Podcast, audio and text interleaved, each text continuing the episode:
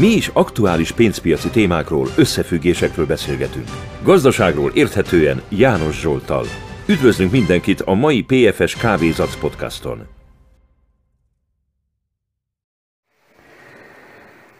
Egy ilyen hétvége után rengeteg téma összegyűl. Szinte jó is, hogy egy egész hét áll előttünk, mert akkor ezeket így fel lehet dolgozni. A baj az, hogy még ezen a héten plusz téma is fog jönni, ezért nem lesz biztos unalmas.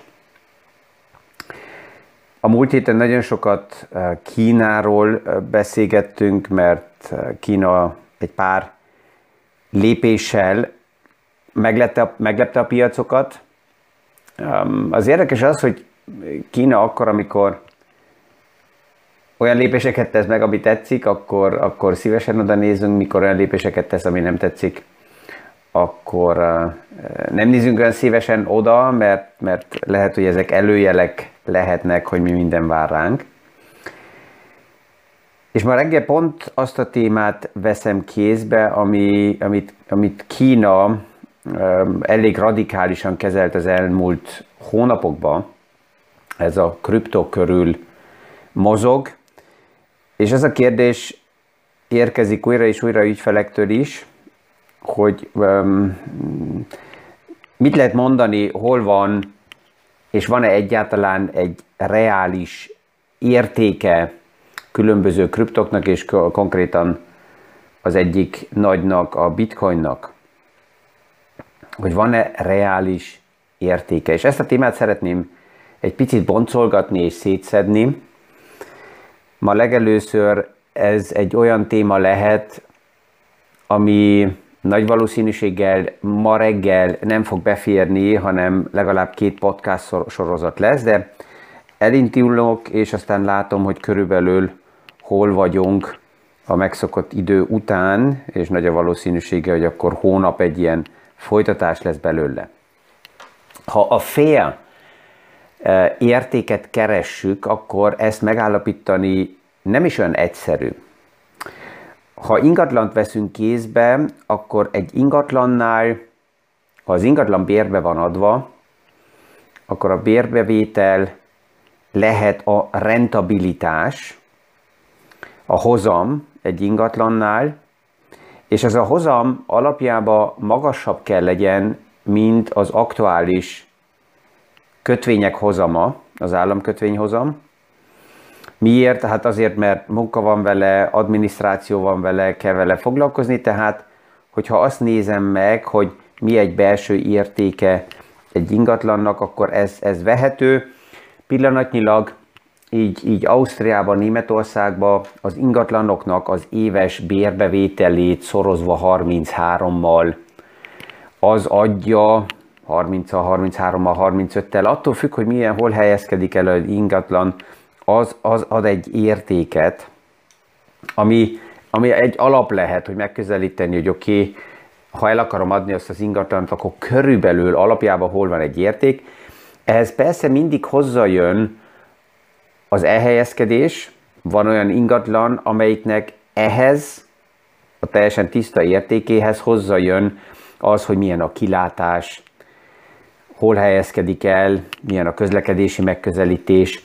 Tehát ehhez hozzájönnek több olyan paraméterek, ami növelni tudja valaminek az értékét, vagy akár csökkenteni is tudja, hogyha olyan hátrányok vannak, ami nem ideális annak, a, annak az ingatlannak. És hogyha a kamat, a, az ingatlannál a bérbevételek kezdnek sokkal magasabbak lenni, vagy az értéke bármilyen okokból, mert a kereslet nagyobb elfut felfele, akkor beszélünk ingatlan lufiról, hogy ez ki kell lepukadjon, ez is ugyanolyan kérdés, mint hogy egyáltalán ez mikor történhet meg.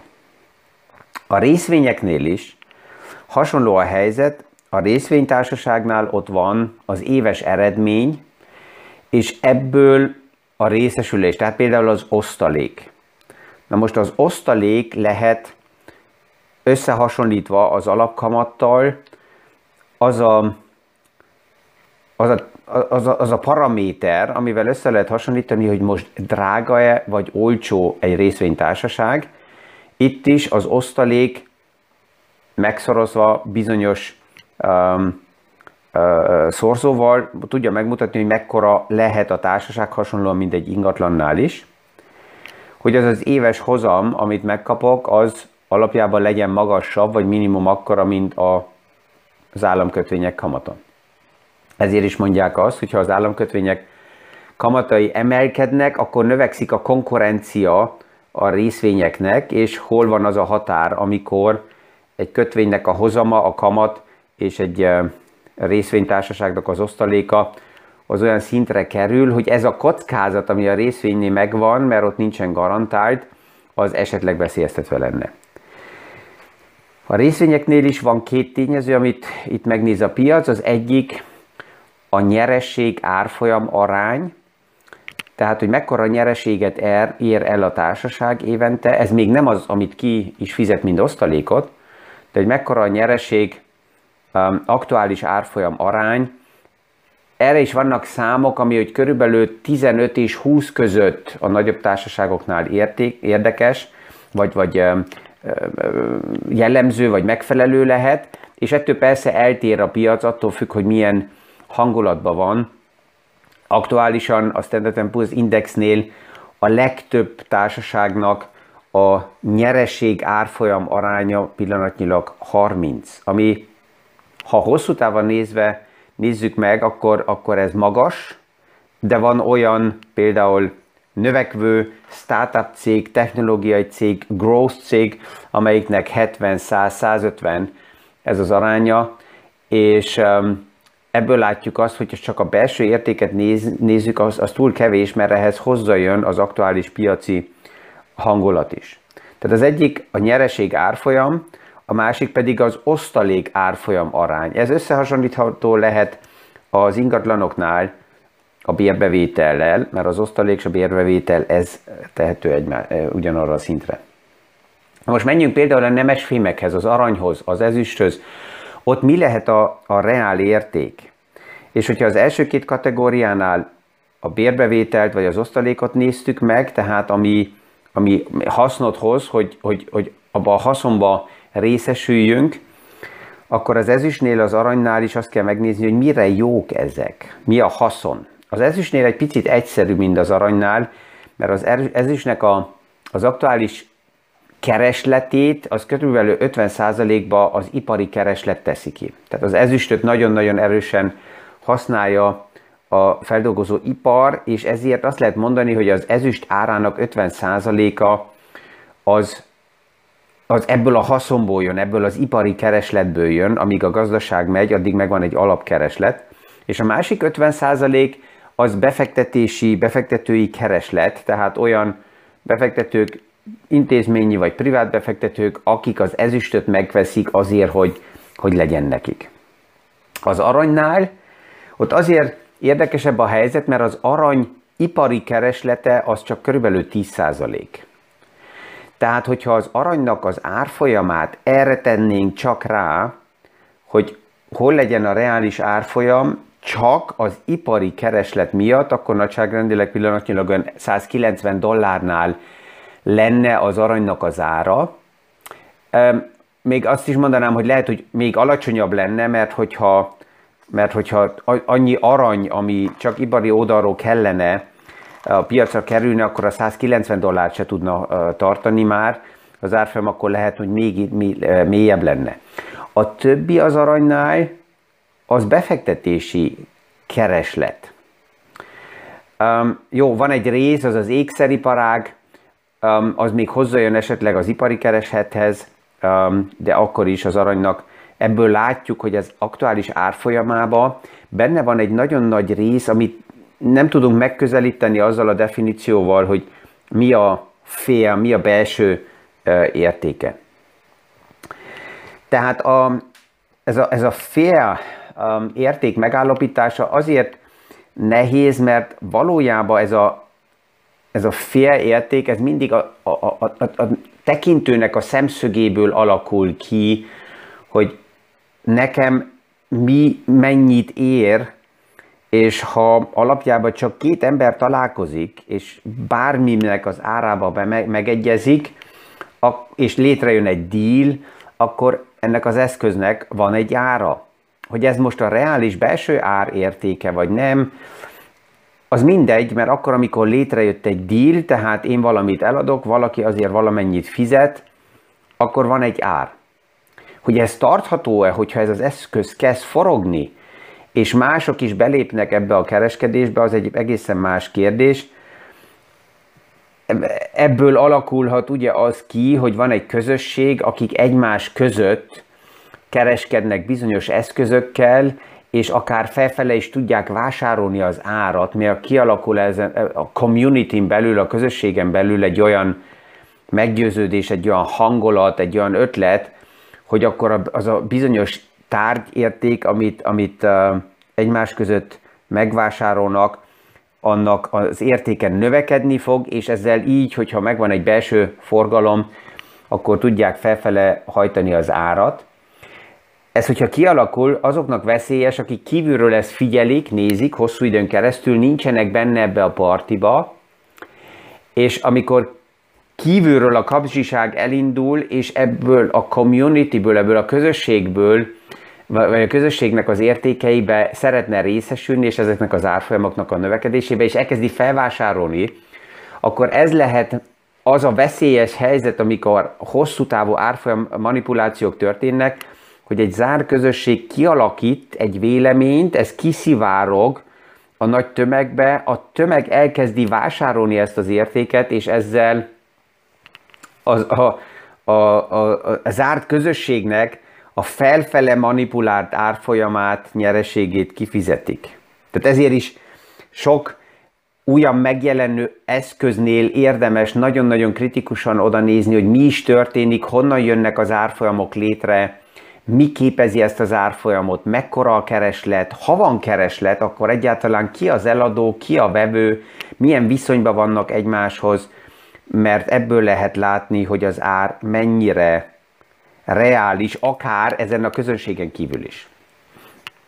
Na most, abból a gondolatból indultunk ugye ki, hogy megnézzük, hogy van-e, és ha van, akkor honnan közelíthető egyáltalán meg egy bitcoinnak a reál értéke, és az, amit összehasonlításként ma veszek, az az, amit néha hallunk, és ez felmerül így a médiában is, hogy a bitcoin lehet az új arany.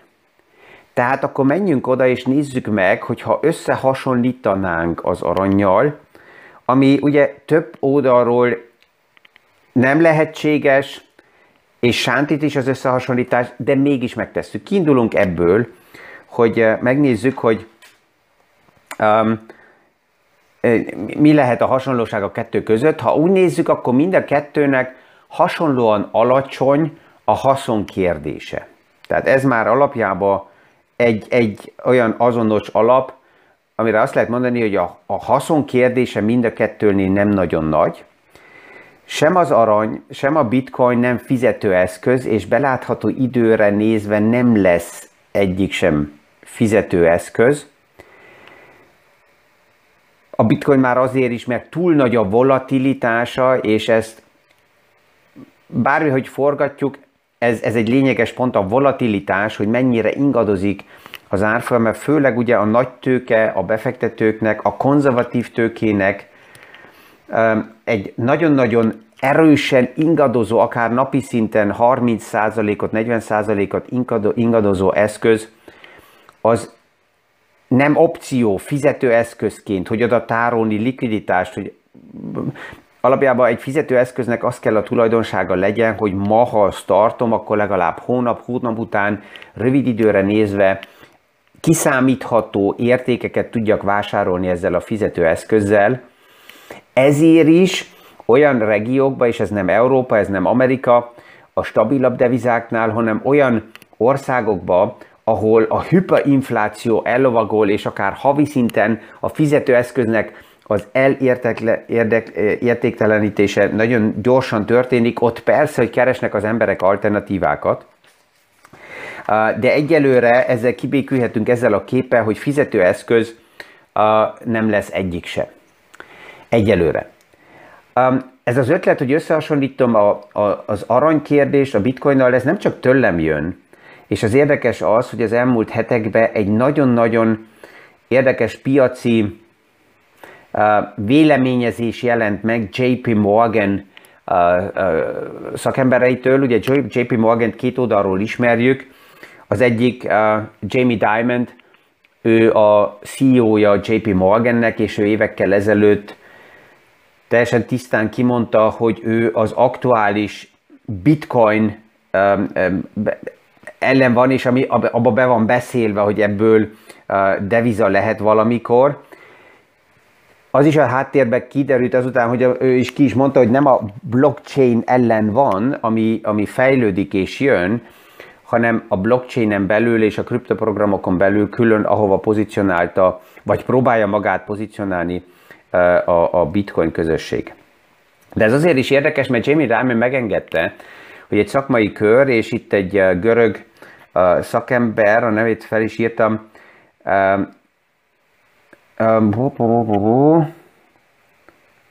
most nem uh, talál, Pani, Pani Zaglu, um,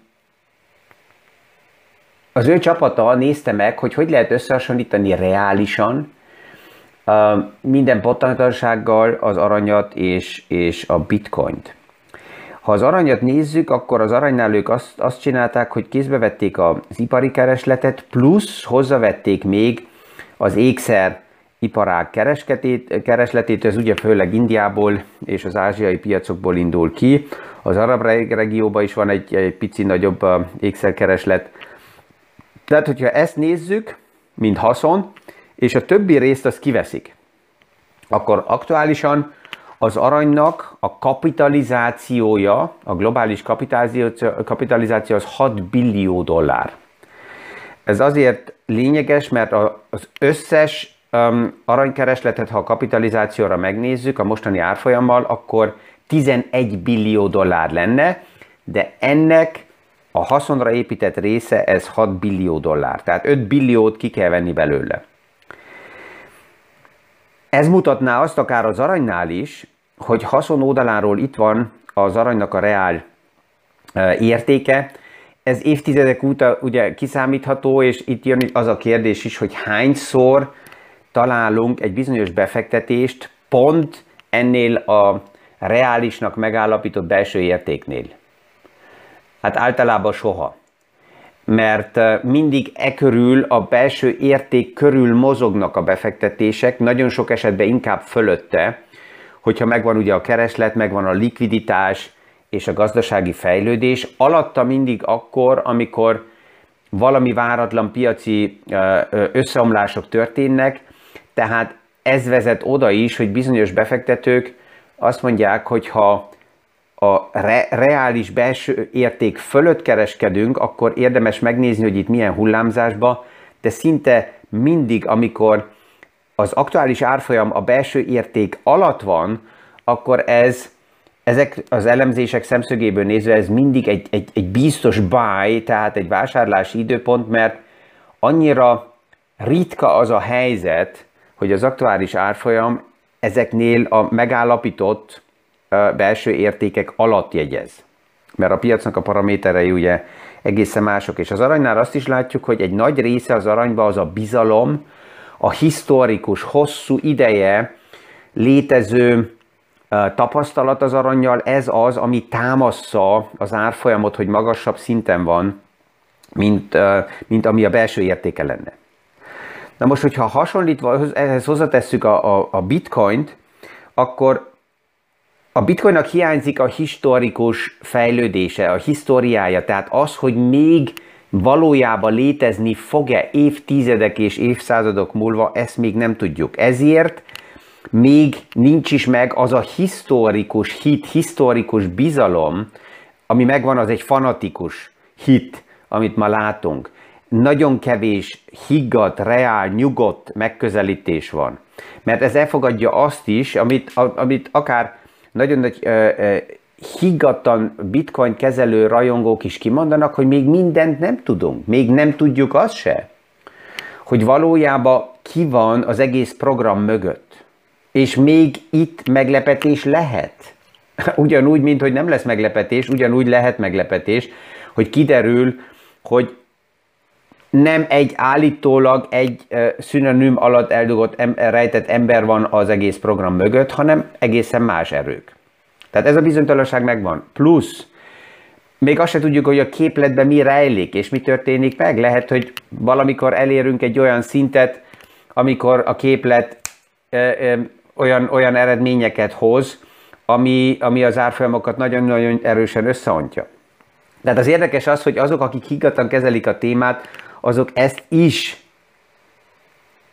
megengedik, hogy ez, ez a gondolat is megmaradjon, mert ez egyelőre még csak az idővel fog majd bebizonyulni, hogy ez esetleg másképp, másképp fog működni, és, és jogos bizalmat beletenni. Egyszerűbben kezelhető, mint az arany. Ez alapjában tiszta, tehát hogyha technológia működik, megvan a wallet, megvan az internet, megvan az aktuális eh, helyzet az elektromos árammal, akkor alapjában egyszerűbben kezelhető, transferálható, mint az arany. Nagyon-nagyon volatilis, és ez a fő témája, amit az intézményi befektetők újra és újra kézbe vesznek. Persze, hogy látják azt is, hogy ez egy új befektetési kategória, ami érdekes lehet, mert nem nincsen korrelációban más befektetésekkel. Tehát nem ugyanúgy mozog, mint a többiek, hanem ettől eltérően mozognak az árfolyamok, de a döntő az, hogy pont az intézményi befektetők nem tudnak kaszinózni. Tehát nekik nincs meg a lehetőségük azt mondani, hogy ne ja, just for fun, emeljek oda, és akkor és meg megvásárolom, mert azt, azt hiszem, hogy ez jó lesz. És főleg a likviditási témánál, a likviditási tartalékoknál um, ezt, ezt, ezt nagyon óvatosan kell kezeljék. Már ugye ezért is fontos, hogy JP Morgan ezzel foglalkozik, mert ha JP Morgan kihoz egy ilyen elemzést, akkor ennek van ereje, ennek van súlya.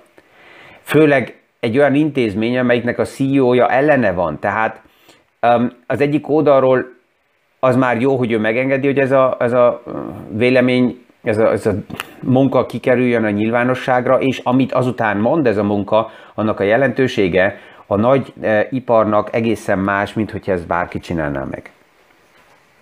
Na most nézzük azt meg, hogyha elméletileg, és ezt lehet érezni, hogy óvatosan közelítem meg, ha elméletileg valamikor tényleg oda kerülnénk, hogy a bitcoin arany lehetne, tehát az létezik, hogy tehát abból indulunk ki, hogy létezni fog, nem történik más probléma, nem lesz megtiltva, nem lesz leszabályozva, és, és, és. Akkor, hogyha ezt a 6 billió dollár értéket, amit az előbb ugye az aranynál megállapítottunk a haszonból, vesszük kézbe, és ez lehetne a kapitalizációja a bitcoinnak. Pillanatnyilag ön körülbelül 600 milliárd dollárnál vagyunk, tehát a 6 billió az egy még egy elég nagy lépés, az egy tízszeres szám. Egy páran már azt is mondják, hogy jó, főleg a fanatikus körökben, a bitcoin már rég az aranynak a, a, a helyét átvette, és ez nem is kérdés. Ez nem ennyire egyszerű azért, mert egyet, ha megnézünk, akkor a nagy központi bankok még egyelőre főleg aranyat tárolnak, és bitcoin nem. Tehát kivéve az, hogy van egy pár ország, amelyik most elhatározza, hogy esetleg azért, hogy bizalmat hozzon valahogy a pénzügyi rendszerébe, azt mondja, hogy oké, akkor a bitcoint én el fogom fogadni, mint fizetőeszközt, az egy ilyen lépés, de a nagy része a központi bankoknak ma még mindig aranyon ül. És, és most hagyjuk azt is félre, amire lehetne jönni, hogy de ez az arany nem is létezik, vagy már el is költöttük, vagy bla bla, mindegy. Tehát aktuálisan arany létezik, és még nem uh, bitcoin, és hogy ez valamikor meg fog-e történni, az is kérdéses, most pillanatilag inkább azt látjuk, hogy a központi bankok nem a bitcoin irányába fordulnának, és azt mondják, hogy igen, akkor ezt uh, mi, mi az arany helyett tárolni fogjuk, hanem különböző stablecoin megoldásokkal gondolkoznak egyedi kriptó megoldásokba, az aktuális devizákba, de ez még egy hosszú sztori. Tehát, hogyha megnézzük, akkor um, egy lényeges paraméter, amit a bitcoinnál figyel a piac, a szakmai piac, az a volatilitás. És ez nem a volatilitás most, ami nekünk lényeges az euróhoz, a dollárhoz vagy a forinthoz, hanem a volatilitás az aranyhoz.